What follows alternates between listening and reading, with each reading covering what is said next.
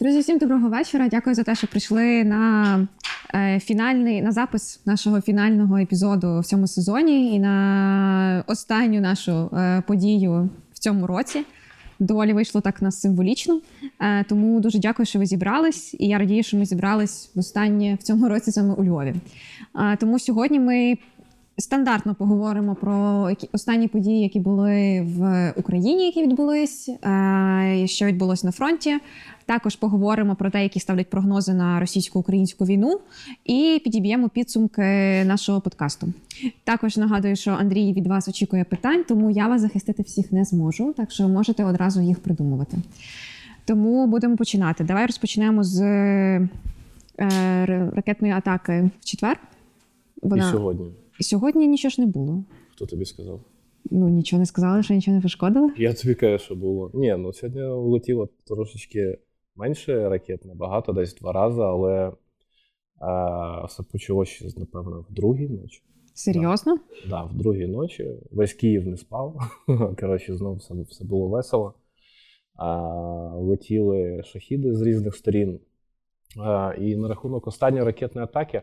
Дивіться, кожна ракетна атака, вона а, в великому рахунку а, різна, тому що в принципі запускають ракети з майже з одних і тих самих напрямків. Але якщо подивитись, відслідкувати рух самих ракет, вони спочатку можуть летіти там вздовж кордону, потім різко повертатись і летіти зігзагами. Тобто вони постійно відслідковують, а, намагаються подивитись, де попередні рази а, наше ППО збивало їхні ракети е, переналаштовувати маршрути і намагатись летіти з інших напрямків. І е, всі чудово розуміють, що в нас е, ППО з кожним місяцем, напевно, да, місяцем. Почнемо там жовтень. Ми ще там вересень-жовтень справлялися своїми ресурсами С-300, потім у нас з'явився нарешті Насамс, потім у нас вже з'явився нарешті батарея айрісів. Потім всі зараз сидять, труть кулачки і чекають, а коли ж там приїде цей Петріот з Сполучених Штатів. А, Відповідно, кількість батарей, кількість пускових збільшується, плюс там а, нам продовжують давати величезну кількість е, ховків різної модифікації, різних років випуску. І, Відповідно, захист критичної інфраструктури з кожним місяцем зростає, зростає, зростає. Відповідно, збільшується з цим ростом. А, ЗРК та ПЗРК в нас е, збільшується кількість ракет, яка по нам летить. Давайте згадаємо, скільки ракет по нам летіло там е, літом. 10-15. Зараз летить е, там осінню летіло 20, 30, 40. Зараз летить 70-80. Тобто, щоб влучити в ціль, е, вони чудово розуміють, що там 3-4, ну, там, до прикладу, беремо, якщо на одну ціль летить там 7-8 ракет там 3, 4, 5, 6 однозначно збиваються. Тобто одна, але мусить влучити. Відповідно, таким чином ми їх е, збільшуємо витрати їхнього ресурсу, і е, і у нас поки що це все добре виходить, тому що наше командування протиповітряної оборони, там, сухопутних військ, повітряних сил досить інтенсивно аналізує кожний ракетний масований чи не масований наліт, і робить з цього неймовірні виставки, які потім переростають в неймовірні результати. Тому що, до прикладу, там з 70 ракет на, е, накалашматити там 60 з копійками це досить потужний результат. Відповідно, коли у нас буде цих батарей і пускових набагато більше, нам буде набагато простіше і безпечніше ходити по Львову або там по іншому місту. А давай поговоримо про те, що відбулося е, цікаве з цією ракетною атакою. Паралельно з тим, як ми писали новини про прильоти в різні наші міста, і з'являлася інформація про прильоти або збиті ракети на території Росії та тимчасово окупованого Криму. Так, а це класно. В Білгороді збило дві ракети, в Криму збило дві ракети. Там не тільки в Білгороді, там ще в. Біля Енгельсу збили ракету. Ну, так би все все по плану. Ну, Вони, коротше, за цей е, за цей ракетний обстріл збили 7% своїх же ракет. Хороший результат. Добре, а те, що сказала Білорусь, е, що в них на території впала ракета, наскільки це. Я щось пропустився. Ну, впало, тобі що, білорусів жалко. Мені Та не, не мені жалко. Ну. А, ні, просто е, Хуйово впало, знає, якщо жертв немає, як на мене. Думаю. А, добре, давай. е, Що відбувається зараз в, на території Чорного моря? Оскільки тут є різна інформація, наприклад, те, що Росія забрала з Чорного моря один із своїх носіїв крилатих ракет Калібр. Тепер їх лише три. А, натомість в нас їх 16. А, і е, Наталія Гуменюк, ця речниця, речниця е, прес-центру Сил оборони Півдня, сказала, що російські окупанти, очевидно, до чогось готуються. Ну, тобто, це вони, в принципі, по житті до чогось готуються. Чи це в них була така підготовка до цієї ракетної атаки? В мене немає інформації, що вони з, чого, з Чорного моря цього разу запускали ракети, тому що більшість йшла з північного сходу ракети, і вона була запущена саме з літаків туди на 105. Е, А кораблік, який забрали з Чорного моря, ну слухай, ну, якщо він починає повторювати судьбу адмірала Кузнєцова і не працює, ну металобрухт. Ну, якщо воно не працює, нафіга йому там стояти? Відповідно, ну тому що це величезна витрата власних внутрішніх ресурсів. Утримати такий ракетний корабль це дорого вартує, в них і так же грошей немає. От якби так. А, про Іран. Буданов заявив, що наразі е, Іран не постачав до Росії жодної ракети, тобто вони зупинились тільки на дронах. Е, Що ти? Що тобі відомо? Ти в нас не Кирило Буданов, ти такими загадками не говориш. В Ірані не був. А Е, що так? Піде коло світню подорож. Е, В Ірані не був, що у них там відбувається. Слухай, ну дивись, е, якби це не швидкий процес, однозначно, тому що опанувати таку ракету потрібно відповідно ж пройти якийсь курс навчання. Цей курс навчання треба визначити, де вони будуть проводити на території Ірану, що Росії не дуже вигідно, чи вже на території Росії з випробуванням цих ракет на якихось е, російських полігонах. Плюс історія про перевезення, логістику, а потім навчання, потім е, опанування, потім переміщення, так, там, прийняття рішення про тактику застосування, на якому рівні, на якій глибині та багато чого іншого. Да? Перевірка маршрутів, а, щоб визначення точки дислокації, щоб їх не приведи, Господи, там, не дай Бог, якийсь блекбокс не уїбав, поки вони там поближче підбираються до кордону з Україною та багато чого іншого. Тобто це довготривалий процес. Коли вони попаде, нікому не відомо, але те, що між ними заключений договір, що Іран отримає їхні літаки Су-35 останньої модифікації на в обмін на ці ракети і на шахеди, це виконаний факт. А все решта питання часу. Про плани України заявив міністр трансформації Федоров про те, що ми плануємо розробити бойові безпілотники, щоб відбивати атаки е, Росії іранськими дронами камікадзе. Я сподіваюся, я досить позитивно ставлюсь до пана Федорова, але щось заступники його забагато фантазують трошечки, тому що, по-перше, щоб відслідкувати, е, в нас чому шахеди зараз потрапляють в ціль більше і частіше. А, тому що в нас не вистачає систем їхнього відслідкування, вони йдуть на наднизькій висоті, вони мало помітні в повітрі. Єдине, що можна зробити, це якусь розгалужену мережу акустичних систем, але це теж тут трошечки наполовину з області фантастики. Відповідно, е, зробити, полетіти на перехоплення це вже не та ну е, можна, але я не бачу сенсу витрачати неймовірну кількість коштів на розробку, там створення якогось технічного завдання, потім тестування, потім, якщо воно не, не спрацювало, до укомплектування або там в якісь до- вдосконалення, що знову ж таки буде потребувати цього ресурсу. Потім виготовлення. Зараз на світовому ринку там криза з е, мікросхемами та багато чого іншого. Ну коротше, я не бачу сенсу вкладатись в такий довготривалий процес. Просто можна взяти і купити блін 100 а, ахуєнних ЗУ 22М і перекрити найбільший е, периметр повітряного простору. От і все. Якщо вже засікаємо, там стоїть розрахунок, він по азімуту наводиться, відпрацьовує е, по ходу польоту цілі, збив, не збив. Наступний розрахунок має шанс його збити.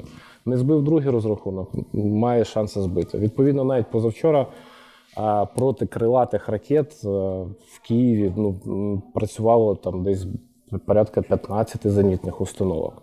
Тому що більша частина ракет йшла на сам Київ, а частина його просто облітала, тому що вони знають, що Київ обороняють е, е, ППО середнього радіусу дії чи там великого радіусу дії, і вони так максимум старалися облетіти Київ по півночі і піти далі собі на в, захід, в західному напрямку. Потім ракета змінювала маршрут, прилітала у Львів, прилітала у Рівне, ще там кудись і тому подібне. От, Відповідно, краще, з моєї точки зору, купити більше зенітних установок або вкластись в пошук та блін, виробництво навіть елементарного або купівлю елементарного ПЗРК. Там вчора в мережі просто неймовірна кількість відео було там, де хлопці просто-напросто з трембітою на плечі беруть і збивають блін, крилату ракету. О, вещь. Нахіра, що ти ізобретати самоліт? Добрий день! Ви зупинили подкаст. Дякую. Е, е, навіщо навіщо ізобретати велосипед, якщо блін, от воно вже є готове? Я не бачу сенсу. Утопія. А, Росія, британська розвідка каже про те, що Росія ймовірно зробить пріоритетом отримання лінії фронту біля Креміної. Да. Щастя, Розкажи... здоров'я, много еліта, але Креміну вони проїбуть. Їм пізда. Ну, ну просто е, ну, їм нема сенсу їх вже тримати. Розкажи в цілому, як там зараз східний напрямок? Зараз на сході починається напевно найцікавіше, і найцікавіше буде відбуватися по напрямку між е, Сватово і Бахмутом. Туди кидають неймовірну кількість е, живої сили, туди перекидують досить такі е, вже рештки того, що в росіян залишилось по бронетехніці.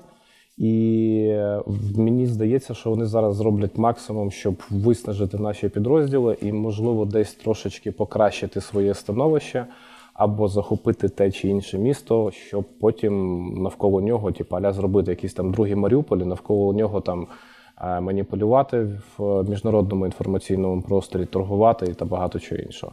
Те, що ми, в принципі, по великому рахунку не відволікайтеся. Я я ж тобі теж розповідаю. А, те, що тобі по на великому, Олю можна мені на собаку, ні? Те, що по великому рахунку ми зараз бачимо навколо Бахмута, бої точаться вже навіть на околицях самого міста і тому подібне. Я не виключаю той факт, що найближчим часом, десь е, можливо, можливо, і через тиждень, можливо, і протягом місяця російські війська спробують влаштувати якісь наступальні дії саме на цьому напрямку між Бахмутом та Кремінною, щоб таким невеличким клином увійти всередину нашої оборони, зробити тактичне розгалуження і закріплення на цих позиціях.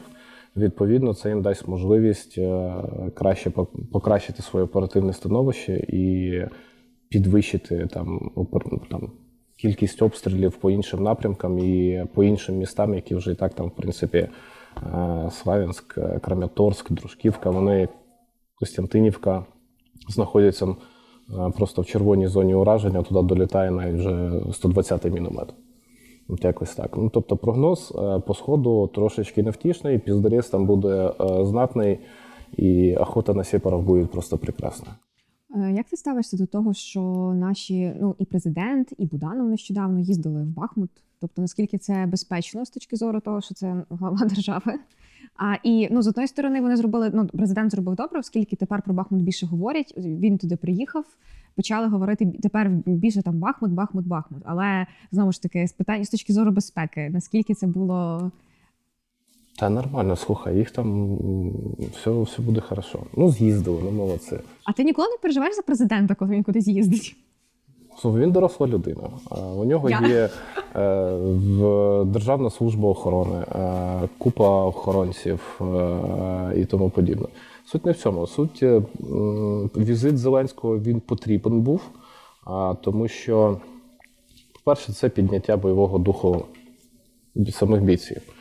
А по-друге, це досить е, чудовий е, жест дипломатичний, коли ти в Конгресі США показуєш прапор від бійців цього міста. Да, От я тільки що говорив, що в інформаційному полі Бахмут буде другим Маріуполем. Тобто він вже таким є. Він вже в Конгресі побачили прапор з е, підписами там бійців там 59-ї, 57-ї бригади е, та інших. Медаль передали Байдену від бійців. Да. Відповідно, відповідно, є Буданов.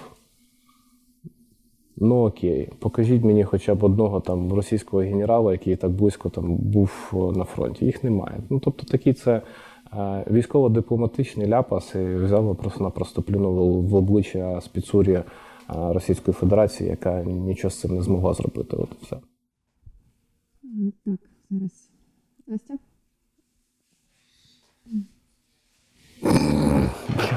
Та я ж пожартував на рахунок карт. Е, я прошу зараз, хто може передивитись ефір, наскільки він там був жартівливий. Я буду тобі в око світити. Тільки не на місце, де яке всіх турбує. Я не знаю, кого там що турбує, вона мені нічого не турбує. Оця карта? Що ти хочеш? Чу, я думав, Ватман буде. Ти що, прикалуєшся? Тут навіть ковбасу на ній не наріжеш. А ні, отут на цій частині Російської Федерації можна. Окей, да. Я я, я розстелю на стіл. От тепер я Насті буду нарешті показувати карту України. Нарешті. Але треба було карту автомобільних дорог брати. Ну тобто від логістики залежить війна. Ну ладно, я їх тут я їх намалюю отак. от. Ну, вже немає три, твоїх три пальці, як ти там показуєш три дороги, то вже і на тому дякую. Отак. Добре, давай якраз поговоримо про про, про Білорусь. Давай. Давай. Давай. Е, зараз я знайду новину, будемо говорити про Білорусь. Ні, давай про Маріуполь. В окупованому Маріуполі помітили рух двох колон військової техніки, які рухались росіян у бік Бердянська. Блять, вони там кожен день їздять на Ну, але але написала ж новину про це. Е, хто написав? Громадське. Ну, воно колись дуже хороше медіа було, зараз щось поскудилось. Ну, це Віка, будь ласка, типу, знаєш, зацензур це, я тебе прошу. Чого? Ні, ну come on, це, це, це, це не новина. Ну, йолки-палки, давайте писати, що колона техніки приїхала там з е, Нової Каховки в напрямок Мелітополя або в зворотньому, або в напрямок Енергодара. Їбать новость. А вони там кожен день їздять. Слухай, давай так.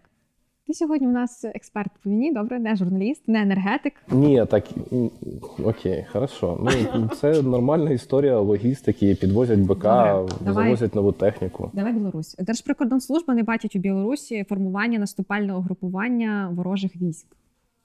Але ну розумієш, у нас кожного дня міняється інформація. Це була інформація за 27 У нас взагалі досить цікавий інформаційний простір, тому що блін. А... Одні посадовці пиздять одне, інші посадовці пиздять інше. Е, Буданов говорить одне, президент друге, залужний третє. Е, е, грубо кажучи, міністр оборони всіма і особливо мною любимий каже четверте.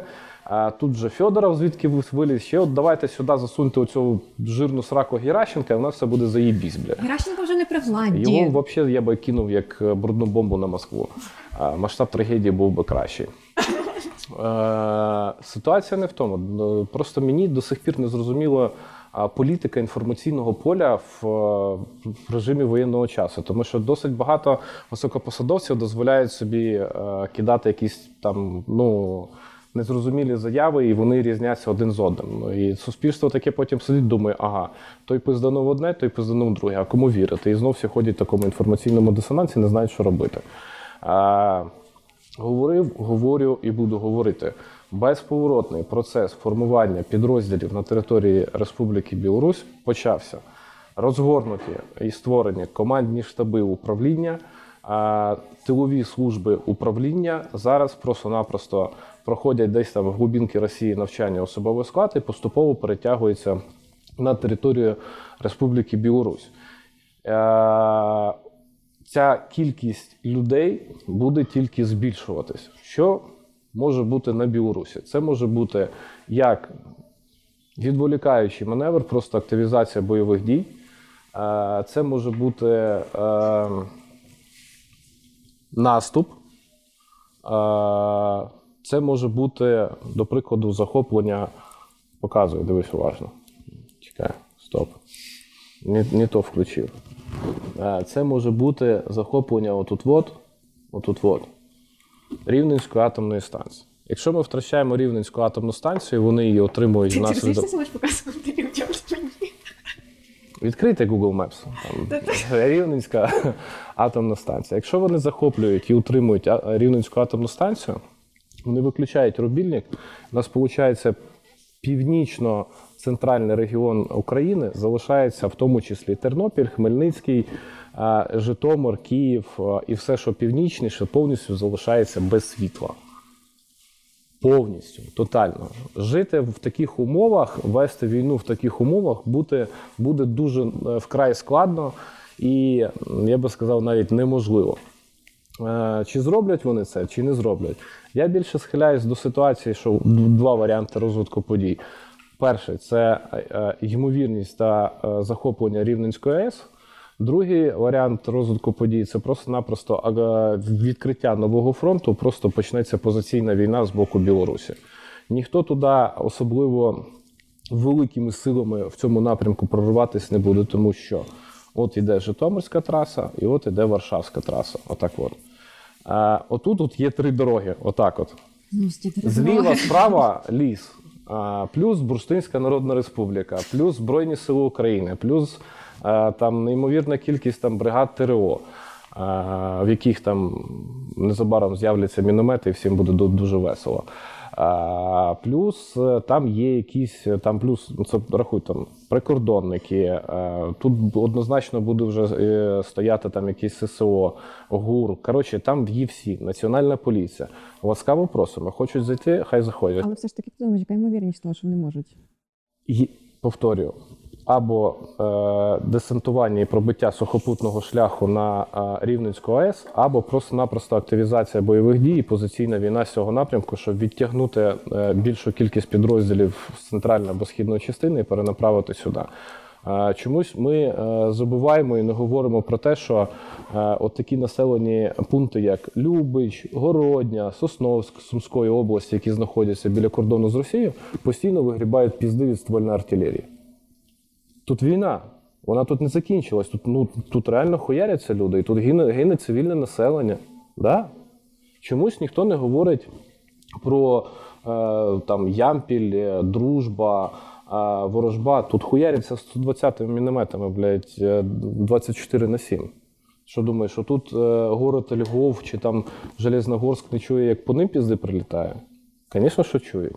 Тобто тут війна продовжується, але вона зараз іде більше позиційна. Тобто тут відволікають нашу увагу.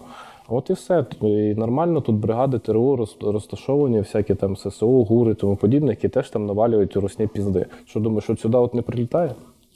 Та сам Бог віляв туди навалити. Ох, як тобі не вистачало карти. Да. Я тобі просто поясню, що війна не тільки отут, от, не отут, от, а вона ще отут от іде. І вони хочуть зробити ще розгорнути війну отут. Але е, це буде з їхньої точки зору е, досить такий. Е, е, вони думають над цим дуже сильно, поясню чому. А, тому що оце от це вже Європейський Союз. Ну, власне, хотіла тебе запитатись. Тобто Польща теж європейсь- вона ж на поготові А стоїть. тут, е, тут е, якби е, та Польща що там готуватися. Поль- Поляки, блін, нахуєнні пацани. Це країна топ-1 по переозброєнню за останніх там 7 років. Вони переозброїли вже все, що можна переозброїти. Тому вони, як ніхто, просто-напросто сидять і вони їм не хочеться, а вони сидять і потирають ручки. Звісно, це буде більше плюс нам, якщо Питаю, тебе якщо просять, щоб ти казав область, коли ти кажеш отут. от а, Волинська, Волинська Рівненська область. Ну, дивись, якщо е, вже війна буде в 100 кілометрах від польського кордону, світова дипломатія на це все буде дивитися вже, зовсім під іншим кутом. Та що ти? Да. Під яким кутом? Ну, під тим самим, але от таким от. От, як, от якось так. А, нам, до речі, це було ще минулого інформація ефіру, але я вже її не говорила. А у нас прямий ефір? Ні. Бля. А що ти хочеш? Матюкатись більше? Ні, ні, я так. А, ви можете вже думати над питаннями, якщо вони у вас є. Да, бо у нас і закінчується, я це вже відчуваю. Та я жартую. Не смішно. Е, говорили Ні, про я маю сидіти як чмут з кислим лісом, блядь. Тарас Миколаєвич, це не я. Привіт, малий. Я вже, я тебе вже три тижні не бачив, так добре. Подальше від начальства. Е, говорили про те, що поставлять е, білоруський, е, як це правильно називається? Бригаду білоруську, да? Ну, полк їхній імені. Та їх там дві, дві з половиною колічних бригади. Але будуть стояти саме вони на півночі.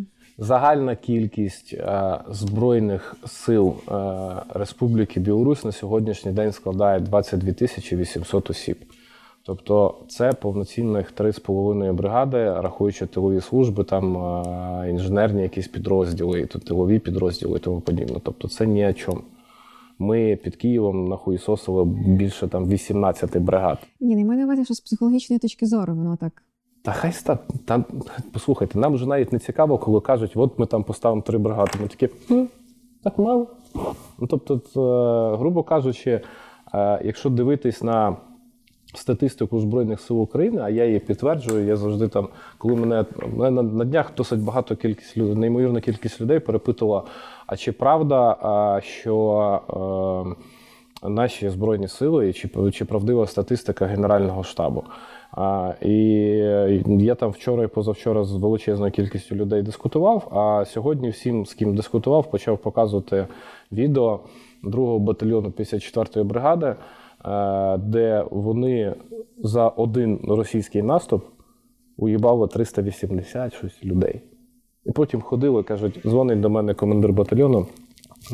Я сподіваюся, ви знаєте, у нього там позивний К2, дуже, дуже багато відосиків їхньої роботи з мінометом є. Він каже: чуєш, волонтер, подгані пару фур. Я кажу, нафіга. Він каже, нема чим трупов вивозити. Мені смердить в наступі. Ну, якось так. Тобто результат є. І беремо в добу, ми знищуємо там в середньому 450-650 е, людей. Це кількість особового складу прирівняна до. Це один батальйон. Вони в, в добу втрачають один батальйон. Тобто нам ок. У них, звісно, людей побільше, але нам не жалко. Мене Ні, нам жалко бика, бо його мало. Але, Людей не жалко. А людей не жалко, ні.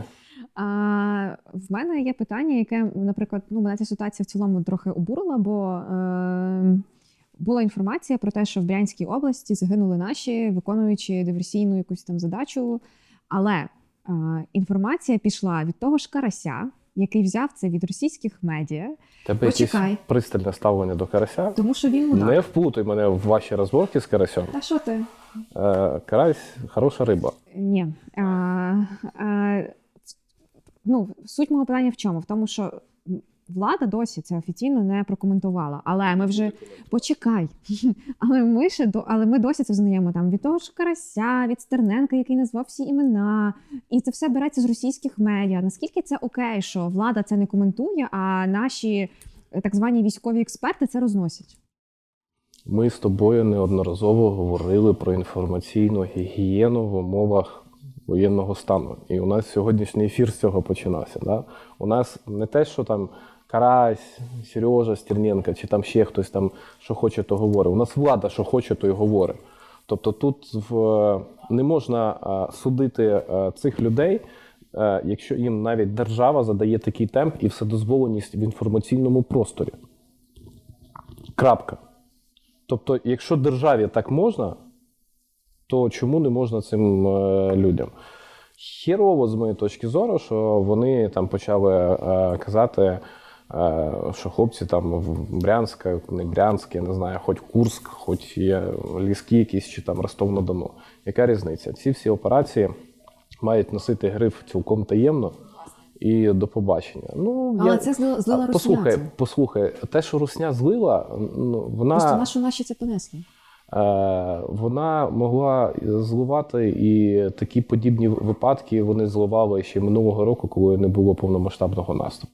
Ну але зараз міняється фокус, розумієш? Коли на це ніхто там не звернув уваги минулого року, то зараз всі навпаки, якраз ну бо це ж ти ж розумієш, чому люди це несуть там лайки, хайп, тобто багато згадок в новинах, бо це ну там умовно українська правда. Вона пише джерела. Дивись, я завалив їбало і просто зараз буду мовчати. Я не хочу це коментувати. Ну серйозно. Ти дуже любиш карася. Е, послухай, при чому тут я люблю чи не люблю? Я вже при- вдруге. Я ні з ким, ну, по-перше, не сварюсь. Якщо хочу посваритись, роблю це по-тихому.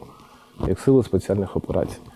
Е, Я не розчарований. Ну, послухай, ти мене хоч зараз хочеш втягнути в якийсь зашквар публічний. Який зашквар публічний? Ну, Ти я не знаю. твою думку. Ну хай ну, ну, ну пиздить собі людина, ну хай собі пиздить. У нас влада так- така сама.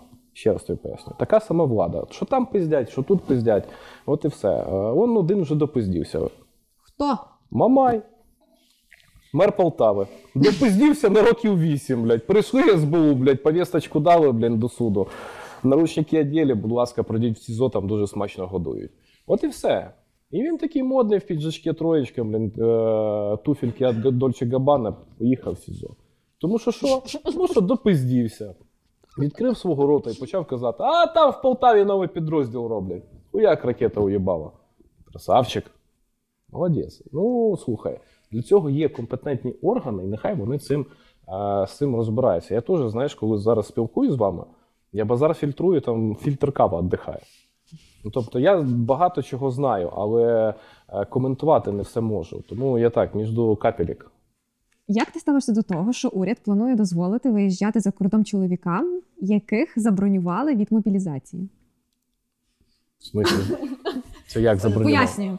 Бронюванню підлягають військовозобов'язані, які працюють в органах державної влади, на підприємствах, яким встановлено мобілізаційні завдання, в установах, які виробляють товари для ЗСУ, організаціях, які є критично важливими для функціонування економіки. Тобто, що без них, типу, там умовно не ви, ви не проживете. Е, Ну, виявляється, не можуть. Як планують тільки дозволити, і за умов, яких вони зможуть виїжджати, поки невідомо. Я бронюю собі тільки їжу в голову. Ти можеш виїжджати. Я, е, да. Ну, я можу виїжджати. Я виїжджаю по роботі згідно е, всіх е, норм законодавства по визначеній схемі і процедурі. Я доповідаю, куди я їду, з ким я їду, чим я їду, з чим я Кому ти доповідаєш? Ну, є там Особисто органи, Федоровичу? в тому числі. Я, я сьогодні е, прочитав е, досить е, е, Єнс Столтенберг сказав. Нарешті, нарешті він сказав це унікальне речення. Так як Настя від мене просить якесь унікальне речення. Процитую Єнса Столтенберга. А цю війну може закінчити тільки збільшення постачання зброї українцям. А, було таке? Не спиздів. О, значить, бо я міг п'яний бути і прочитати цю новину. А, історія наступна. Тобто, вони всі чудово розуміють, що тільки збільшення зброї буде пришвидшувати кінець цієї війни. Але вони одночасно всі чудово розуміють, що мобілізаційний ресурс Збройних сил Російської Федерації в десятки разів більше, ніж в Україні. Тому знову ж таки повертаємося до історії дозованої видачі зброї. Вона ділиться на три категорії. Перша категорія, про яку я завжди кажу: світ не готувався до цієї війни. Ми, блядь, не готувалися до цієї війни.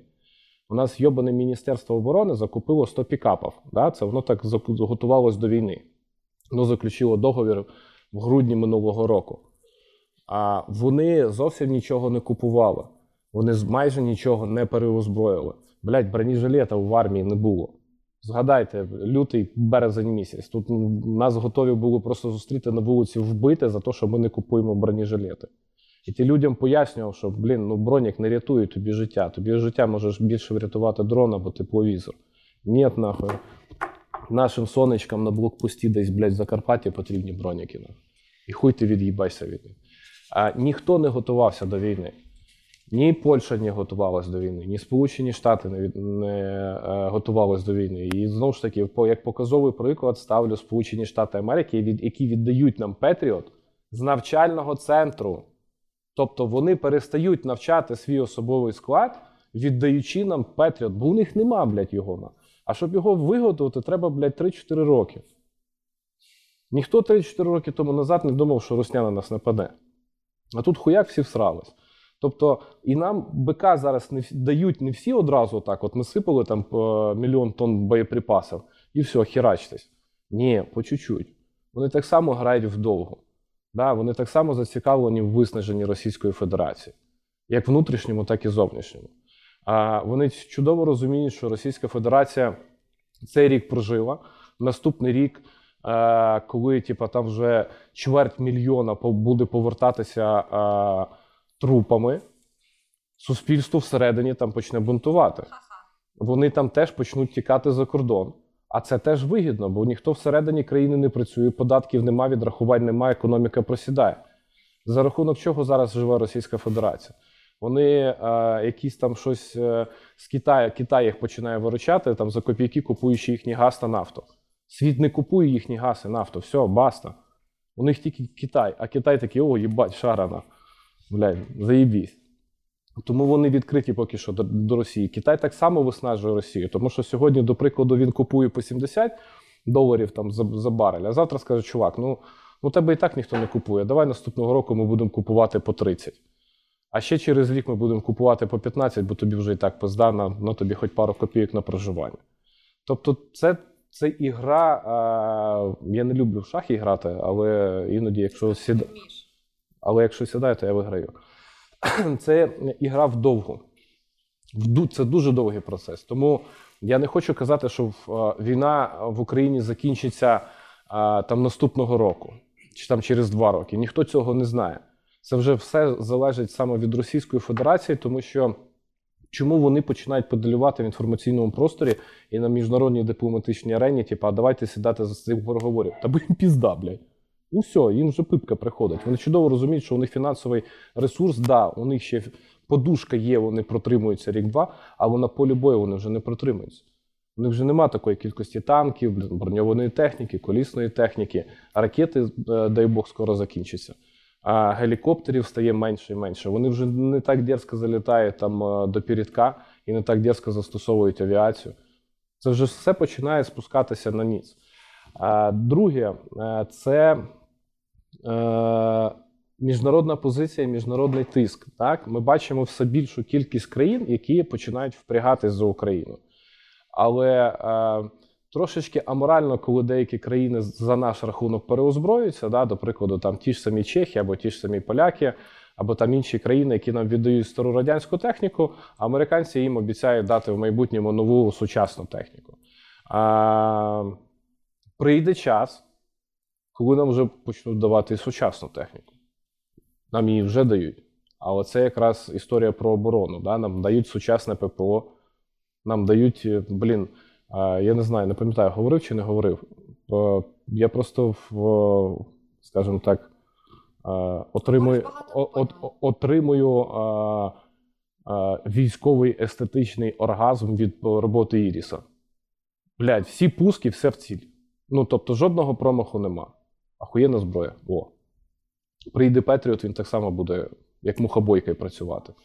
А, і ця позиція буде збільшуватись. Да? Ми не знаємо, які країни нам допомогли, тому що вони, не маючи що нам дати, вони нам це купують, замовляють виробництво тієї чи іншої техніки по всьому світу.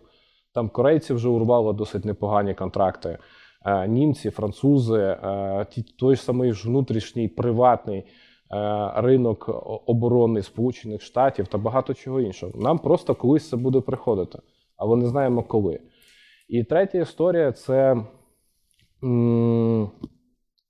чи там зрівняти рахунок 2 на 2, а смисл? Народ очкує, бо Росія почне застосовувати ядерну зброю. От всі, для всіх е, є е, стримуючим фактором ядерна зброя. Тому йде дозоване постачання, скрите постачання, скрите фінансування цього постачання та багато чого іншого. І повірте мені, не всі ми здоров, е, не всі ми е, знаємо і бачимо і чуємо, і не всі нам доповідають, а яка ж техніка до нас прийшла сьогодні вночі, а яка зайде через тиждень, яка заходила місяць тому назад. От і все. Ніхто не показує, чи там є у нас такий тип боєприпасів чи інший тип боєприпасів. І вам цього ніхто не скаже. Ви це тільки потім можете побачити, ну я не знаю, від того ж самого карася. Ну, До прикладу. Дякую, дуже дякую. А давайте тепер перейдемо до ваших питань. Е, В кого вони є? Будь ласка, я вперше підніму руку, тому що він нас поб'є. Ого, ліс рук. Прям як в мене на дзвінках. Е, Так. Да, да, да. Доброго вечора. Це питання не про розгон зради, це питання про якби пошук вирішення. Е, Багаторазово читав, багаторазово чув, і навіть на поплаві це розганялося це четвертій, що часто є такий момент, наприклад, там дві особи хочуть попасти там в ЗСУ на контракт на, наприклад, аеророзвідку. Вони проходять курси по аеророзвідці, курси по гвинтам, курси по крилу, приходять, наприклад, там в якийсь е, комісаріат, де кажуть, що ми хочемо аеророзвідку.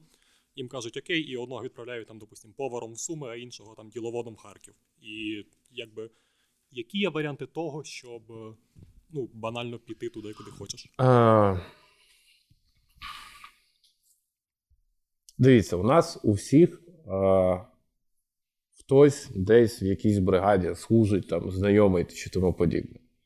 Я а, не бачу проблем прямого отримання відношення від тієї чи іншої військової частини, де вже прокомуніковано, що ти будеш заходити на ту чи іншу посаду. Тобто, якщо там, до прикладу, твій друг десь в аеророзвідці, да, і ти хочеш теж туди попасти, я не бачу проблем, щоб ти до нього попав, він тобі там у командира взяв відношення і тобі видав. Ти вже військовий комісаріат, чи там після закінчення навчання приходиш, кажеш, пацани, сорян, у мене відношення. Або ти йдеш в отказ, або ти йдеш вже не в отказ і попадаєш як одиниця туди структурна і кваліфіковано проходиш там службу, тому що ти навчався, тому що ти хотів.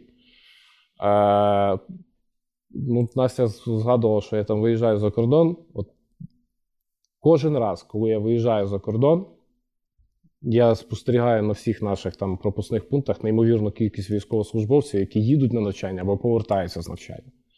Зараз неймовірна кількість людей вчиться за кордоном, за що ми дякуємо там полякам, британцям та іншим країнам. Там вчать не менш кваліфіковано. Да, не, не завжди є е, правильний розподіл, не завжди е, командирам вдається е, вибити собі ту чи іншу е, кількість людей, але е, в цьому є причина. Пояснюю чому. Всі намагаються типа, піти десь чомусь навчитись, щоб бути подалі від фронту або в безпечній зоні. І стає все менше і менше людей, які бажають бути безпосередньо в окопі на передовій. А там така м'ясорубка, що там треба мати яйця. Просто мати яйця, щоб туди попасти. І я тут з вами трошечки не погоджуюсь. Рідше бувають, коли то відправляють кудись там в тил або а, поваром, скоріше відправляють в піхоту, отак от в очі подивитись русні. От якось так. Е, в когось є ще питання? Я чекала від тебе, Володя, питання. Е, От на початку ви казали, що там літом летіло 5 ракет, потім 10, потім 20, потім 30. Ну, але у всіх нас є цьоця мами, в якої є знайомий СБУшник, який дзвонив і казав, що летить 400. Питання наступне. Блядь, А, і серед них ще одна ядерка, там, А, не ще- знати куди. І От. ще є Подоляк, який може вийти в телеграм-каналі написати, ну, спиздануть, типу, летіло 120. Та, летіло 120. От. І біля Києва всі різко повернули. Ну, і всі це бачили. Ну так. Е, питання наступне: чи можна таких людей, які розповсюджують неправдиву інформацію, е, якось притягнути до кримінальної відповідальності, чи краще забрати кримінальну відповідальність в тої людини, яка дала поїбальнику такій людині? Неможливий ні перший, ні другий варіант. По-перше, у нас е, Служба безпеки і Міністерство е, внутрішніх справ буде працювати тільки на виключно на такій історії, тому що комунікаційне сарафанне радіо е, українського формату воно не стримне. Найбільше, знаєш, що мені не подобається, я би вводив кримінальну справу і просто би стріляв би без суда прямо в коленну чашечку людям, які публікують Тобто Фото- карась тобі норм, тихо, а почекай. тут тебе вже Та ти мені стріляв. вже, блядь, задовбала зі своїм карасем. А я на рибалку і так не їздив цього Чекай, року. Ми тобі ми, тепер користуючись, чекай, ми тебе переб'ємо, але користуючись нагодою, ми тут придумали тобі нову обкладинку до Не наступного перебивай сезону. Тобі от, сподобається. Е, хорошо. Е, це не карась, це лящ. Е, якщо, я, якщо я не пам'ятаю, це 2017 рік чи 16. Суть не в тому. Ні, це ще до війни було. Так от, е, я би е, краще би сажав в тюрму і стріляв би в ногу е, тим людям, які, блядь, свого ЖК пускають, блядь, вон.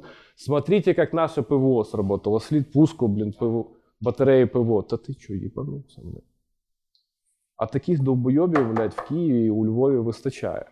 А воно живе, сука, собі там, блядь, е, в своєму пентхаусі на 28-му поверсі, і, звісно, бачить пів Києва і починає там. е, Це починає ширитись вайбер-чатами, ОСББ починає типу, писати, типу, і тому подобне. І потім е, ця вся херня вилітає там з бутермарками, блін, е, на якихось ресурсах. А людям ж треба хайпанути, лайки зібрати і тому подібне. От коли е, разочок дадуть їм по піздюлятору, блядь, поламають 14 айфон, ну тоді вони вже будуть думати. Ну, добре, що з карасем тебе все я, я, тепер, я тепер знаю, типу, тут кожен ефір у нас наступного року буде починатися. Настя, що по карасям? Карасю пізда. Ну, я не знаю. Е, далі питання. Чи правильно я розумію, ну як і ми всі, е, що ми просуваємось ну таки доволі повільно. Через те, що е, Кацапи вони ну рандомно випускають багато ракет, їм все рівно, е, куди воно попаде, є певні цілі, попаде, не попаде, їм все рівно. А через те, що в нас БК мало, ми плануємо операції місяцями і е, відправляємо їм одну-дві, але точно в ціль. Ні, ми поки що відправляємо тільки блокбокс.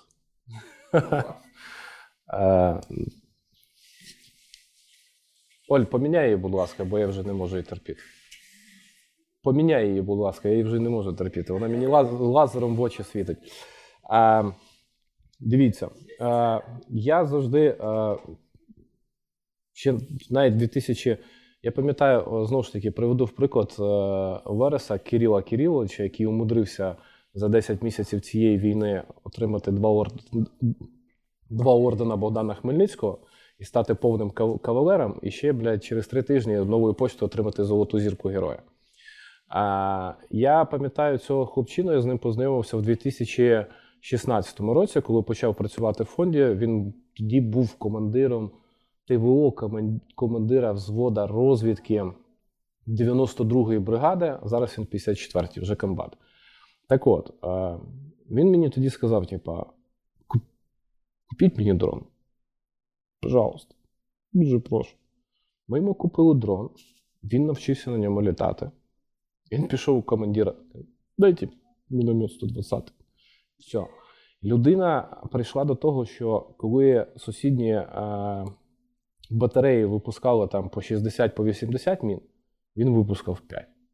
Йому більше не треба. В нього є дрон, він навчився високоточно стріляти. А він навіть до цього всього, знаєш, що собі купив? Ваги. Бо він вищитує кожен грам міни. Бо міна там може там 10-15 грам похибки бути, а 10 10-15 грам похибки це, блін, 10-15 метрів похибки. Да, це математика. Це в першу чергу математика, а потім вже фізика. А відповідно, і знаєш, він е, колись в 2017 році він мені дзвонить, каже: дай мені е, контакт вашого інструктора, бо, блін, я не можу порахувати. Мені треба попасти в кришу дев'ятиповерхового будинку. Там ділянки там скільки? 10-15 метрів тої криші. Він каже: от я хочу, і мені треба попасти от саме в той куточок, бо там якась антенна стояла чи е, частина релески.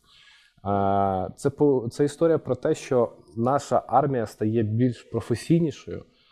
Завдяки от, е, там, нашому навчанню, яке проводять наші інструктори, завдяки тому досвіду, який вже здобули бійці, розп- розповсюджують його всередині війська. І навіть при, при такій кількості мінімального БК ми умудряємось на добу знищувати таку кількість русні. Це є. Да, да. Я тобі приведу статистику, да, там всі кажуть, та ви задо- задовбали своїми зборами на дрони. А ти пояснюєш людям. Е, я коли був. Ну, я просто зараз буду намагатись пояснити одну елементарну ніч, е, річ. Якщо в підрозділу а, немає дрону, оцього маленького там діджайного, там, з тепловізором або денного, з денної камери, йому пізда. Тому що за добу там беремо район там Бахмута, там Кремінної і тому подібне. Русня по 8-12 разів йде на штурм. А у вагнерівців це відбувається так: прийшла, е, йде три групи. Одна, коротше, група смертників 100%, типа в лобову, дві заходять по бокам. І якщо у тебе немає дрона, ти з окопа ну ніхіра не бачиш. Ти вже бачиш, коли він 5 метрів перед тобою, і все. Ну, І починається, коротше, е, іноді не те, що там бій е, контактний, там вже в, в рукопашно хлопці махаються. Знайомий мені розказував, що це якраз І до них в окоп прийшов русський, каже: ребят, хорошо, що ви здесь. Спрятались хорошо. А вони дивляться, у нього газетка, все як має бути. І він такий включає фонарик, такий, понял. Все. От, от і все. Тобто, е, якщо ти не маєш дрона, навіть коли він там, ним навіть не треба літати. Ним треба просто піднятися на 10-15 метрів і все, висіти в повітрі. І у хлопців там захований гінчик, там інвертор, не тихесенький, там батарейки заряджаються. Чікс, батарейку поставив, він що встав, піднявся. Якщо тебе немає, тобі пізда. Тобто настільки величезний контактний бій, е, настільки величезні штурмові дії, що навіть один мінометний постріл, 82-й, 120-й, може зупинити наступ. А якщо ти ще влучно е, попав, так це взагалі пісічка. Чому ж ми зараз сконцентрувалися і закуповуємо 186 120-х мінометів? Да? Ну, це взагалі нонсенс, якийсь там благодійний фонд купує міномети. Ну окей. А, тому що це є зброя, по-перше, стримування, це є зброя наступальна, і це найпотужніша піхотна зброя, яка може бути. Радіус ураження 80 метрів. І все чеки бомбоні. Якщо навіть їх тут поставити, отут всі 186 тут на півночі, Росня така скаже, ні, ніхуя, ми не пойдемо. При обороні Києва не було такої кількості мінометів. Тому це для нас є стратегічно важливою закупівлею. Ми дуже сильно орієнтовані в першу чергу забезпечити там ТРО.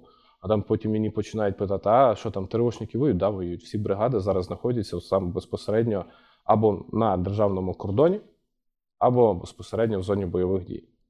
Там від, е, до прикладу, я там топлю за Івано-Франківське ТРО, вони там, блядь, на, на Запоріжчині вже, блядь, заїбались русню їбать. Ну, come on, з червня місяця вони тупо, блін, на передке, без, без наявного піхотного озброєння. Вони зайшли зі стрілкотньою, потім їм там дало 60-й міномети. Ну, що таке 60-й міномет? Ну, блядь, ВОГ. Ну, впаде он там біля вішалки, я буду сидіти далі, навіть, коротше, навіть нічого мені не прилетить. Потім дало 82, а їм хоч хотілося б мати щось потужніше. І при наявності такого потужного озброєння, а в нас там десь вони на Запоріжжі, ця бригада і інші бригади, та в тому числі там Дніпропетровська, Донецька, ага, Луганське ТРО. Ну, блядь, Росні там буде ще больніше. Питання БК. Да, БК не вистачає, але задавайте це питання Міністерству оборони. Чи не соромно їм, що наша армія досі сидить з такою мінімальною кількістю 120 міліметрових мін? Далі. Е, Ясно, що якби це можна було палити, це би вже спалив Антон, але мені цікаво, в якому взагалі напрямку можна думати раціонально на рахунок того, чому нам може бути пізда по міжнародки і що саме плюс-мінус малось на увазі. А що ви там про Антона сказали? Е, Муравейні, коли казав, що нам пізда по міжнародці. На чому казав? Е, На поплаві неодноразово згадував, що нам піздець по міжнародці. Та мені Зо, вони заїбали з тої поплави. Вони там напиздять якоїсь хуйні, а я потім віддувайся. Блин. Але хоча б в якому напрямку можна було б думати про те, типу, чому на нас можуть якось накладені якісь санкції чи щось таке. Я зараз цього, блядь, начальника розвідки наберу і пізди йому дам. Все, що е, в будь-якій діяльності, в будь-якій діяльності, фармацевтичній, робочій, в такому навіть форматі є репутаційні ризики. Да, мені тут не можна пиздіти того, що не можна пиздіти. Як і Антону на поплаві. Як і карасю. А, як і Карасю, як і, я не знаю, там, подаляку. Про Геращенка, Геращенка топчик. Він, блядь, мастер піздіжа. Суть не в тому. Суть в тому, що будь-який необачний крок це є репутаційний ризик. Тобто, в тому числі в дипломатичному і військово-дипломатичному форматі.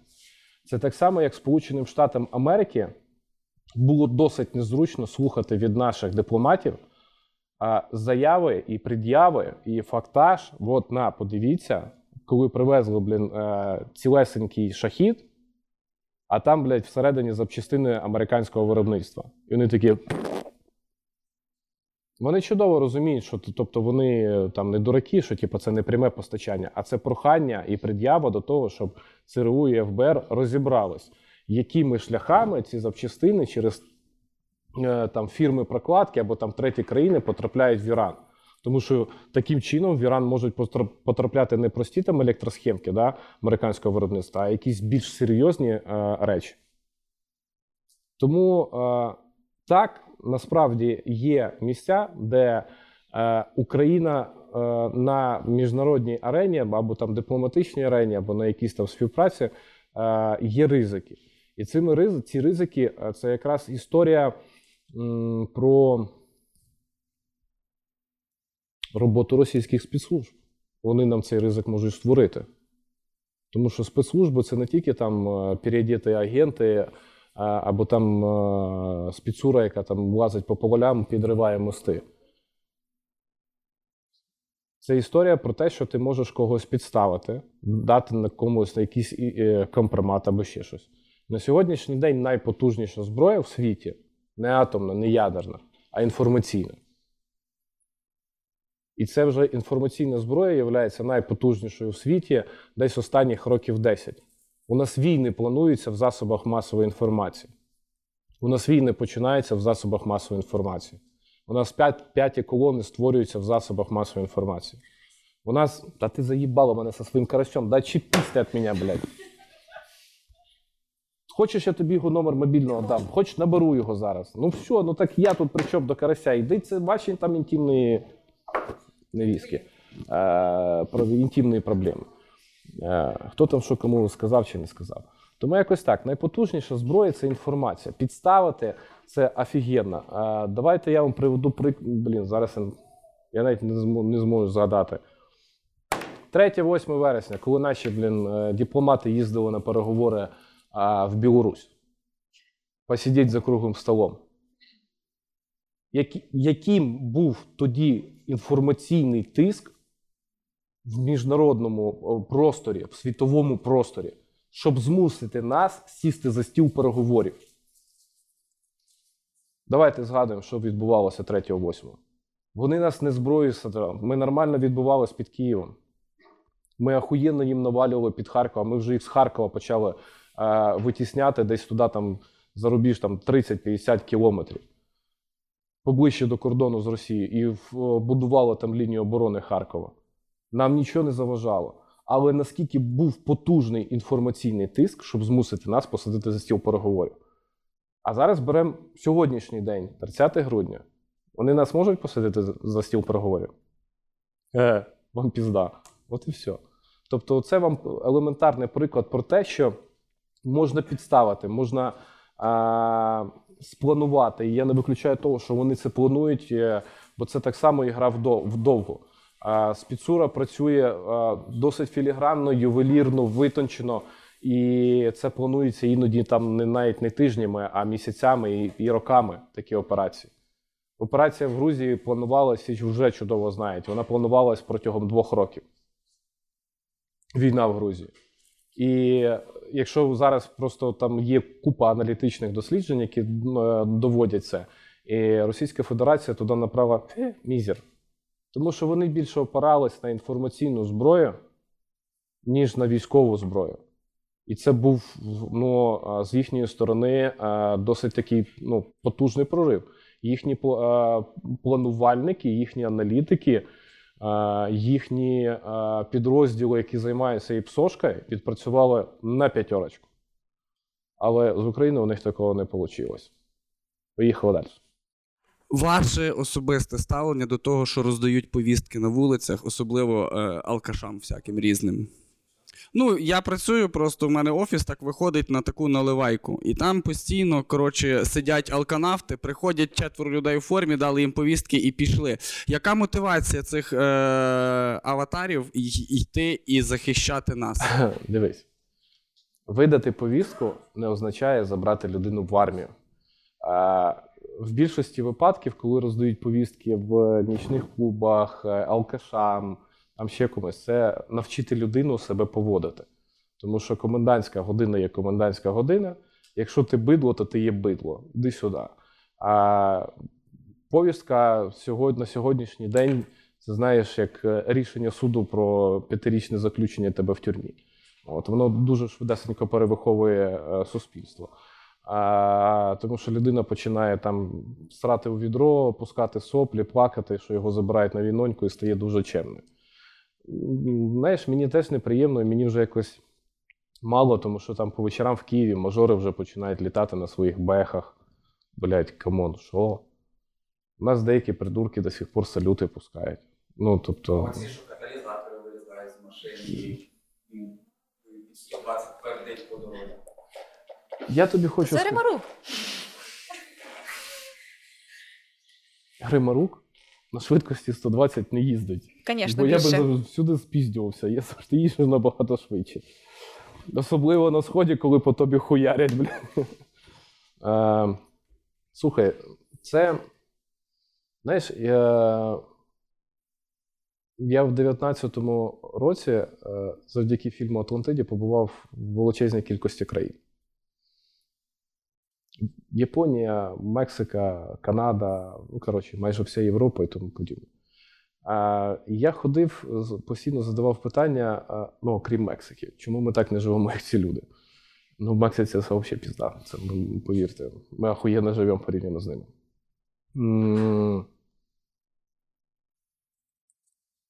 В багатьох випадках, на превеликий жаль, нас від русні нічого не відрізняє. І це противить тебе всередині.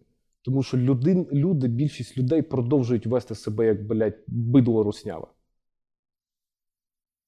Це є факт. На превеликий жаль, нам потрібно просто пережити це покоління а, і формувати більш якісну молодь. Я на сьогоднішній день пишаюсь нашою молоддю, яка там вже в 16 років починає там цитувати або полювати його там. Е, як ця процедура називалась, коли мусоров виганяли з цього? З роботи. Демо, от, коли у нас проходила демусарізація, нехай буде так. О, люстрація. Чи там, коротше, похуй як. Але, але е, не всіх там повиганяло, всі там повідновлювалися, і ти там дивишся, е, що типу, ну, просто поліція хоче доїбатись до молоді. А молодь його, блядь, по букві закону, блядь, на генно-молекулярному уровні. Хуяк, хуяк, хуяк. І він такий. «Ну, Тому що ти бидло, блядь. Тобі треба було піти з цієї посади давним-давно. Ти не мож, можеш бути представником блін, держави і правоохоронних органів. Е, тому е, я би не хотів зараз говорити про бидло, яке, не, яке вирізає каталізатори, е, про бидло, яке пускає салюти. Це просто моральний ізгной нашого суспільства. І на превеликий жаль, в будь-якій країні, де б я не був, такий моральний ізгой має право на життя. Він сам, на, жаль, він там є. Знаєш, е, коли там навіть ходиш по тій самій Польщі, да, там вони сва... блядь, вони ссуть в парках і сруть там. Е. Е, а для них це норма. Ну, типа, ну я ж напився, типа, тут поліція до мене від, від не буде ставитись там чисто там з чоловічою солідарністю, бо я постяти захотів в центрі міста на якийсь там біля якогось пам'ятника. Да, тобто, це, це таке саме, ми нічим не відрізняємося. Але мені би хотілося, щоб ми були набагато кращі, ніж навіть деякі європейські країни. Тому що зараз якраз унікальний шанс у нас, особливо тоді, коли ми переможемо, почати формувати якусь внутрішню нову культуру. Але я бачу, що, блядь, шансів у нас мало. Тому що, тому що от, блядь, вроді би почалось повномасштабне вторгнення, от вроді би, блядь, все таке населення України, ага, там допомагаємо волонтерам, допомагаємо армії, там тут пиздимо русню. А от хуяк, блядь, а скільки кримінальних справ в Міністерстві оборони за недоцільне використання коштів і корупцію? Да хуя. А скільки у нас, блядь, людей продовжують спецслужб. Помовчи. А, терпіння. А, скільки людей починає, е, продовжують затримувати на хабарях? На жаль, в формах, не в формах, судів, не судів. Можна я втручусь, в мене є мікрофон. Тепер хоча б затримують. Раніше їх взагалі не чіпали. е, е, затримують. Тут треба більше відслідковувати статистику доведення до кінця цієї справи. А знаєш, всі такі, а ура, його затримали, заєбісь. А тут дивишся, їбать, а воно ходить через рік, блядь, і ні в чому собі не відмовляє. Далі жре ложками чорну ікру і відмиває гроші. Давайте візьмемо. Я тобі приведу елементарний приклад. Давай візьмемо, блядь, Насірова. Сука, воно ще живе, блядь. А, вибачте. Тут було питання. Е, Я хочу подякувати за таку можливість офлайново зустрітися з учасниками цього прекрасного подкасту. Але я хотіла трошки змістити е, тему, оскільки па- пан Андрій вже трошки згадав, він відвідував різні країни завдяки фільму Атлантида. І попередній ефір е, трошки був пан Андрій не дуже підготовлений, бо він, я так зрозуміла, мав зйомки. Чи можна дізнати, що то за зйомки, чи то з е, Валентином Весиновичем якийсь новий фільм, чи то щось абсолютно інше? Е, Є одна фанатка твоя акторської гри. Е, на жаль, з- з- е, зйомочна група не помінялась. Але помінялись вони між собою ролями. Е, Художником-постановником е, Атлантиди відблиску був Владлен Одуденко. І тепер він нарешті вирішив стати режисером. Якщо ви чули, я теж знімався в його першому короткому метрі Я під назвою Марія. Е, Ми його представляли, здається, в 20-му році чи в 21-му на Одеському кінофестивалі е, і тому подібне. Він зараз знімає свій другий короткий метр, який поки що я не можу сказати, як буде називатись. Так, це були зйомки чергового короткого метру. Васянович оператор, а Дуденко художник-постановщик режисер е, і тому подібне. Загалом, якщо говорити, ну мені дуже прикро, що тут згадуються е, слова Вінстона Черчилля, що якщо ми не будемо виділяти кошти на культуру, нам нема за що воювати. На превеликий жаль, наша влада про це не думає, і ситуація навколо Держкіно і те, що там відбувається, ця вся підарастія пітушня е, з боку там е, пана Ткаченка, міністра культури, Держкіно і тому подібне, ну це просто ницість. Це, блядь, аморальне ставлення і поводження до того, чого дійшло, е, до, чого дійшов український кінематограф за останніх там е, 8 років. До цього, там, до 2016 до 2015 року нас не було ні в Каннах, ні в Венеції, ні, на, ні в Берліні, ні на інших фестивалях класу А. От і все. Е, я вимушений зараз буду встати і просто піти звідси. Погрожуй. А, ти або ефір ведеш, або про з карасьом переписуєшся. Так от. Не заздри. Е, тому я більше по дівчинкам, ніж по мальчикам. Е, так от, е, тому я би хотів, щоб ви теж не спускали руку з пульсу теж того, що відбувається навколо Держкіно. І в максимальній активності хуїсосили, блядь, Ткаченка, нахуй, і нинішнє правління Держкіно України. Тому що це, блядь, два недолугих органи, які просто-напросто не функціонують. І якраз Міністерство інформаційної політики має формувати положення А я що про інформаційні потоки. Ну так візьми і напиши Ткаченка, блін, рідіска. А ти якби трохи цікавився, чим я ще займаюся, то знав би, що я тим займалась, так що Да, давай. Займалася. Прикрийся. З переписуємо. Е, е, Кажу, у мене є питання. Як в новому офісі? Стало краще?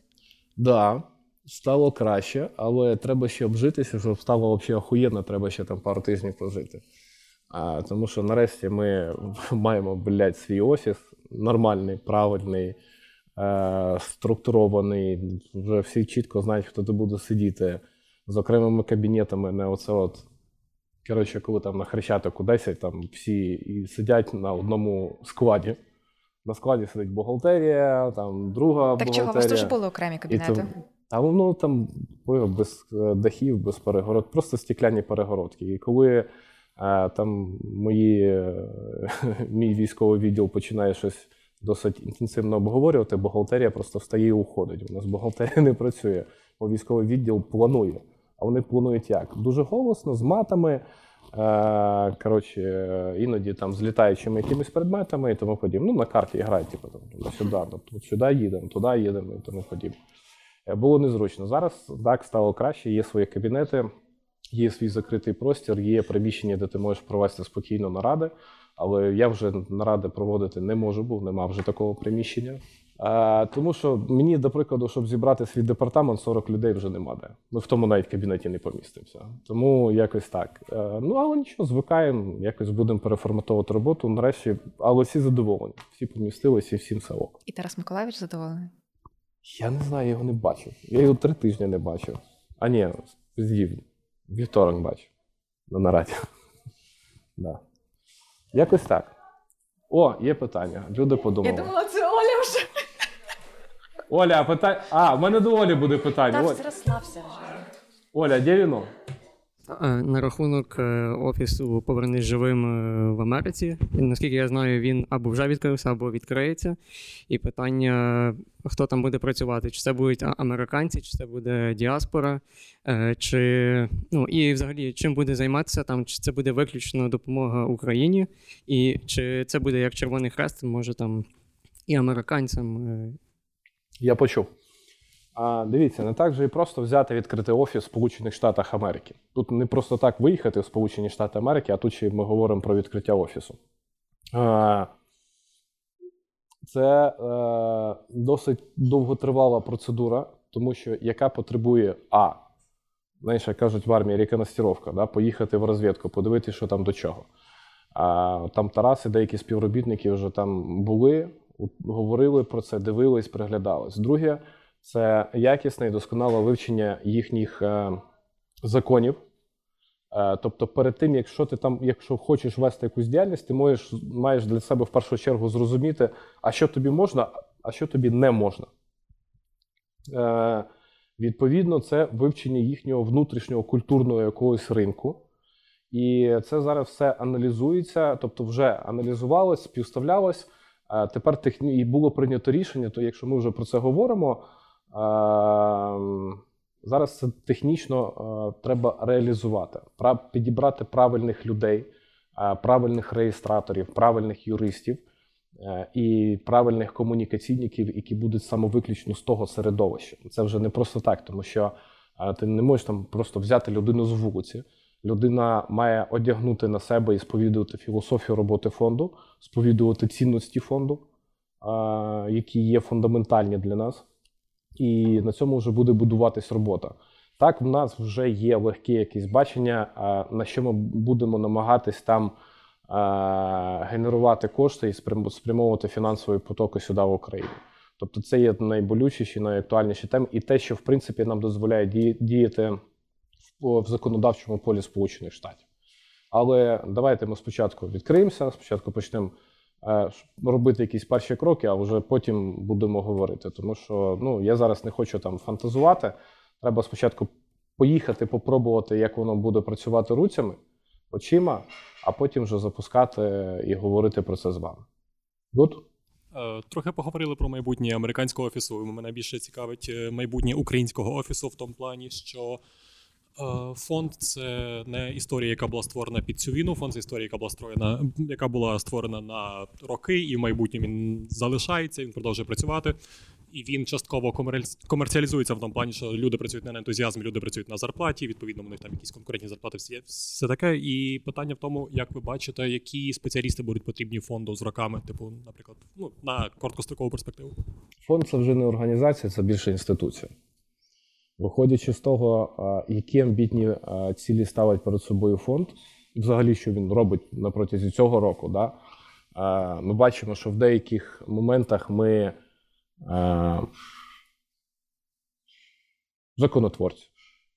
Наші співробітники, наші партнери, наші друзі, наші волонтери змінювали законодавство України. Фонд зараз просто-напросто косплеїть е, Міністерство оборони, тільки трошечки в іншому масштабі, хотілося б в більшому. А хотілося б, щоб Міністерство оборони косплеїло фонд. Або навпаки. Е, Вони це вже, в принципі, роблять. Е, Більш компетентно починають працювати, Е, вчаться в нормальної компетентної команди. Це вже інституція, так? І виходячи з тих амбітних цілей, ми чудово розуміємо, що однозначно фонд буде рости, він буде розширюватись. Е, І немало, і багато чого буде залежати від того, а, як запрацює американський офіс. Тому що Ми чудово розуміємо, що в Америці з наявністю е, коштів ситуація набагато трошечки краща, і економіка набагато сильніша. Е, Відповідно, е, вони будуть задавати темп роботи нам тут. З своєї точки зору, наприклад, з військової, чим я саме займаюся е, допомогою армії і розвитком армії, навчанням армії. Мені би хотілося, е, в мене є така мрія відкрити власний навчальний центр. У нас собі. е, Я сказала перед- нічого собі. ти сказала ніхуя собі. Ні. Мікрофон все записав. Треба було на можниках сидіти. Я не а, матюкалася. Від, от у мене є, тобто повноцінний навчальний центр це як мінімум 120 людей. Це, блін, неймовірний ресурс.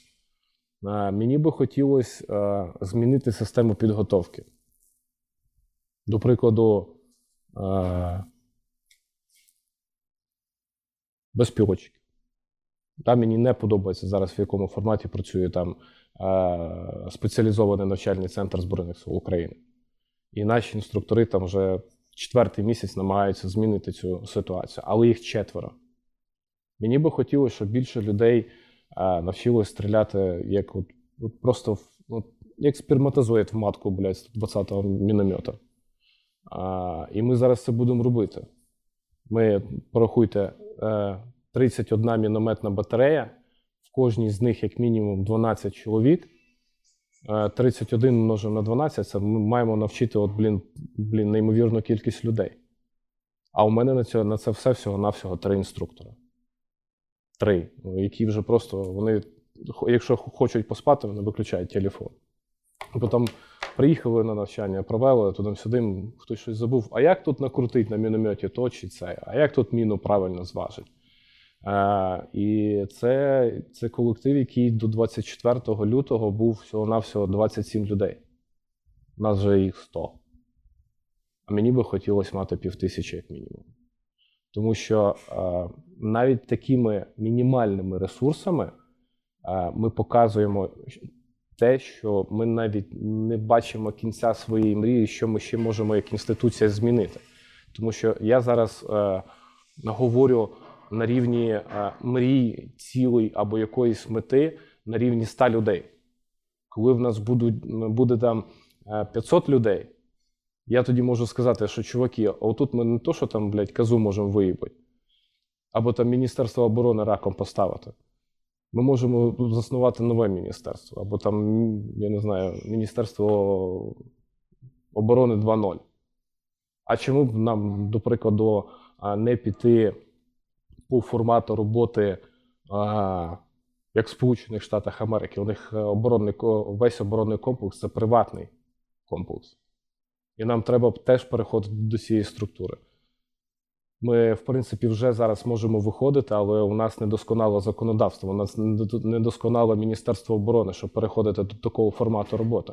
Хоча фонд вже потенційно випускає свої продукти. Да? Там мобільний комплекс спостереження це є продукт фонду. Над цим працював я і мої, мої підлеглі. Там е, індивідуальна групова сумка сапера. Та нема на озброєнні в армії такого, але користується цим вся армія, потреба є. І Міністерство оборони не у нас купує, ми просимо гроші у вас, щоб передати військовим, щоб виготовити це. Тобто є досить багато ніж, де ми, в принципі, можемо розвиватися, але питання так в сталому фінансуванні, в підтримці.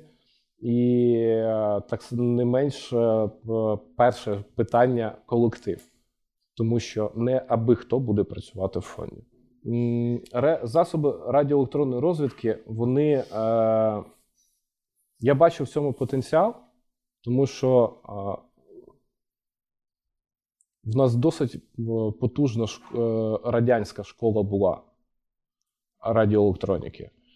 Е, В нас внутрішні підприємства е, українські, приватні, приватні. Е, Всім відомий там засіб радіоелектронної розвідки та бо- бо- боротьби компанії Інфозахист. Нота. Це приватний бізнес розробив. І не по держзамовленню. Це люди самі створили. Тобто вони можуть вдоско... вони можуть вдосконалюватись? Можуть вдосконалюватися. А що для цього потрібно? Для цього потрібно правильне державне оборонне замовлення, типу, чуваки, ось вам гроші. Ми хочемо отримати технічний засіб такий-то, який буде виконувати то-то. Це є історія про внутрішній розвиток. А таких е, державних конструкторських розробок, яких держава сама собі наплодила і просто гроші спускала в яму і нічого не вироблялось, було десятки сотні. І якраз той самий Тарас Миколаївич входив в робочу групу при генеральному штабі, який брав і різав ці ДКР, яким там було вже там по 10 по 15 років. От вони щось там створювали, але по факту воно існувало тільки на папері. Але з державного бюджету там Міністерство оборони туди платило по 80 мільйонів гривень. За що не поймі? Ну коротше, і скільки у нас там е, ракетних програм було, і скільки там, блін, інформаційних програм було. Давай вже не буду приводити в приклад. Е, Блять, у нас до сих пір немає автоматизованої системи управління військами. У нас є зараз все: армія СОС, крапіва, е, там продукт фонду Повернись живим армор, по якому там піхотна вся зброя стріляє. Е, у нас є якийсь дзвін, у нас є якийсь простір, у нас ще й щось там є. Коротше. Ну, збо... чат в WhatsApp, чат в сигналі там, і тому подібне. Зборна солянка. Але немає до сих пір автоматизованої системи управління військами і наші міжнародні партнери, там натовський генерал, типу, це я. О, так. От з такими ресурсами русню можна і бадно. Дякую за Нема таку за що. розгорнуту відповідь по офісу Повернись живим. Е, Ні, там було питання про РЕР. Anyway. ти пропустила, бо ти знов з Карасем переписувалася. Е, Отже, е, дякую всім, що прийшли на цей останній запис е, епізоду. Е, Не рухай. Е, Це був, напевно, наш найкращий запис і наш найкращий епізод. Він буде, він буде точно найдовшим. А, давай, Андрій, з тобою попробуємо підсумувати цей е, сезон подкасту. Підсумовуємо. Публіка на тройку, мало питань. В прямих ефірах. В живих ефірах справляюся. Все, що ти можеш сказати про подкаст? Да. Окей, ясно. А, топ-тема це е, три топ-теми: це Білорусь, ядерка і тепер же карась. ну, слухай, ти ж теж мусиш вигрібати за це все. Тепер будеш. От на, наступний рік буде рік карася. А що там по календарю наступний рік? Кролика. А, кролика. Коротше, треба зробити такий колажик, типу кролик схрещений з карасем. Я тобі його буду кожного четверга слати. Хто сказав, що у нас будуть ефіри кожного четверга? Ото-то. А, ясно, значить, е, нотка вдячності буде на мені, е, бо Андрій не вміє. Я хочу подякувати всім слухачам, і, зокрема, тим, які жаліли, що їм незручно слухати ефіри в інстаграмі, і тому ми вирішили перейти на подкаст. І так з'явився наш перший подкаст. Дякую Андрію за те, що погодився з нами говорити. За те, що е, згоджувався готуватись навіть час від часу до цих ефірів. Хочу подякувати Віті, яка нам навіть напочас навчила е, заливати ці подкасти, а тепер і буде нам монтувати останній епізод. Е, нашій команді свідомих хочу подякувати теж за те, що все вкладались. До наступних зустрічей в новому році. Надіюсь, в нам він буде переможний для нас і е, гірший для русні. Однозначно. Я вставлю. Віка, поміняєш місцями, поміняєш місцями, будь ласка. Так. А, чи були спроби вас цензурувати з боку держави після 24 лютого або просили про щось не говорити або не критикувати когось? Дякую. Ні. Ні. Ну, е, там... Е, ну, якщо відверто сказати, да, там мені може прилетіти там, за якийсь там ефір. Там, з вами чи там на якомусь телеканалі. На якому телеканалі ефіри? Ну, Я на багатьох. У мене от завтра два ефіри, два включення. А, суть не в тому. Е, немає, тому що в фонду, по-перше, є е, чітка, е, знаєш, така фундаментальна репутація. Е, і за нами дуже сильно так не відслідковують, як відслідковують інших, да, тому що у них вже шлейф піздіжа є. У нас, у нас такого шлейфа немає, його не буде. А, тому що у нас є пул кваліфікованих експертів. Да, там, візьмемо того ж самого а, Антона, да, він аналітик, блін, просто від Бога. Візьмемо того ж самого Коля Біліскова. теж військовий аналітик від Бога. Це людина, яка доктрину оборони США знає від заглавної букви А, блядь, до типажа і і типографії. От, ну, е- я, ну, мною понятно, просто ходяча говорящая голова, там, в голові вітер жопі дим. Е, там Тарас Чмут, ну, мілітарний ботанік. Ну, просто ботанік. От йому ще окуляри одіти і все. каже, Він тобі, блін, від А Я розкаже, що у вас складається там якийсь танк Абрамс 84-го року випуску. А, тобто, це історія про пул експертів, які е, не дозволяють собі говорити про карася, не дозволяють когось собі критикувати. А якщо критикувати, то маючи для цього е, досить стійке підґрунтя е, і з тим чи іншим бажанням доброго вечора е, щось змінити в цій країні. А це зміни від фонду, вони тільки позитивні. Так? І нас в цьому плані підкріплює повна політичність. Так? Ми не підтримуємо е, одну владу, не підтримуємо іншу владу. Для, більшості е, це якось дико, типу, а як це ви нікого не підтримуєте? Ну так.